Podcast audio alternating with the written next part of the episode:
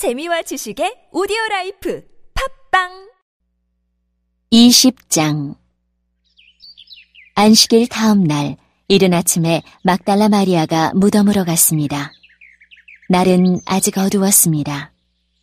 마리아는 무덤 입구를 막았던 커다란 돌이 무덤에서 옮겨진 것을 보았습니다. 그래서 마리아는 시몬 베드로와 예수님께서 사랑하시던 다른 제자에게 달려가서 말했습니다. 어, 사람들이 주님을 무덤에서 빼갔나 봐요. 그런데 그들이 주님을 가져다 어디에 두었는지 모르겠어요. 그 말을 들은 베드로와 다른 제자는 무덤 쪽으로 향했습니다. 두 사람 모두 달려갔습니다. 다른 제자가 베드로보다 더 빨리 달려 무덤에 먼저 도착했습니다. 그 제자는 몸을 굽혀 고운 배가 거기에 놓여 있는 것을 보았지만 무덤 안으로는 들어가지 않았습니다. 뒤따라온 시몬 베드로는 무덤에 도착하자 바로 무덤 안으로 들어갔습니다. 베드로는 고운 배가 거기에 놓여 있는 것을 보았습니다. 그는 예수님의 머리를 감았던 천도 보았습니다. 그 천은 고운 배와 겹쳐 있지 않고 조금 떨어진 곳에 잘 개켜져 있었습니다. 그제서야 무덤에 먼저 왔던 다른 제자도 무덤 안으로 들어와 보고 믿었습니다.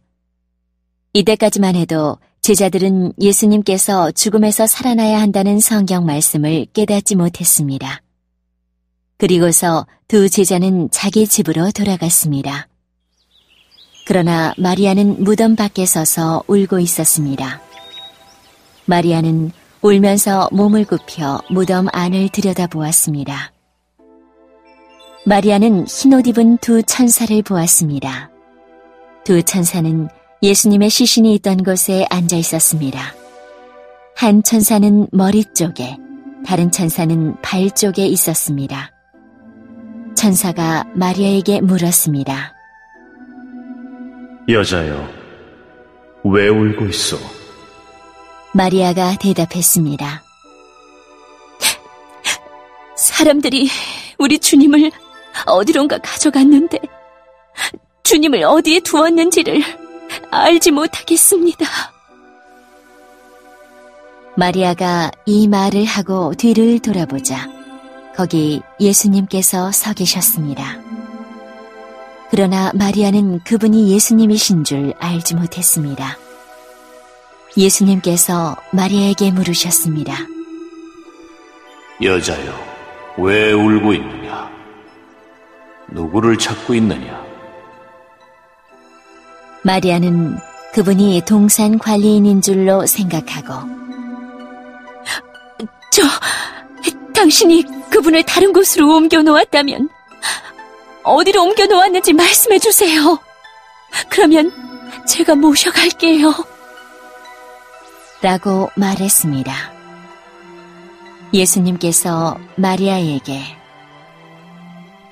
마리아야, 라고 말씀하셨습니다. 마리아는 예수님께 몸을 돌려 아람어로 라보니! 라고 외쳤습니다. 이 말은 선생님이란 뜻입니다. 예수님께서 마리아에게 말씀하셨습니다.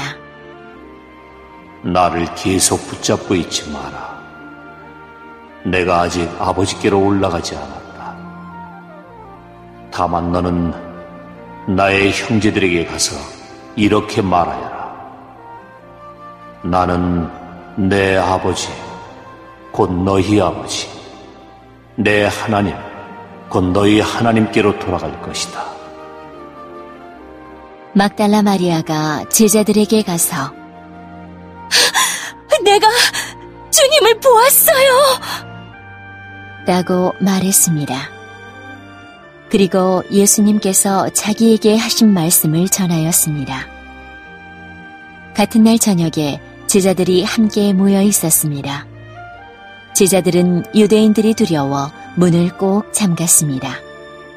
그곳에 예수님께서 오셔서 그들 가운데 서서 말씀하셨습니다. 너희에게 평강이 있을지어다.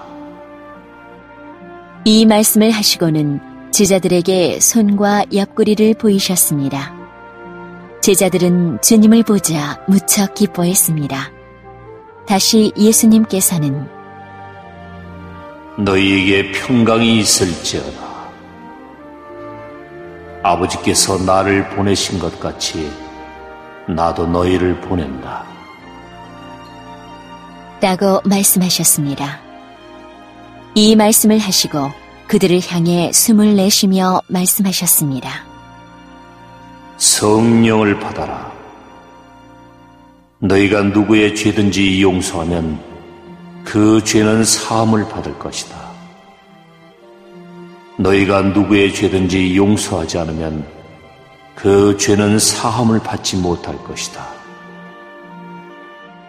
열두 제자 중에서 디두모라는 별명을 가진 도마는 예수님께서 오셨을 때 다른 제자들이 있던 그 자리에 없었습니다. 그래서 다른 제자들이 도마에게 우리가 주님을 보았다. 라고 말했습니다.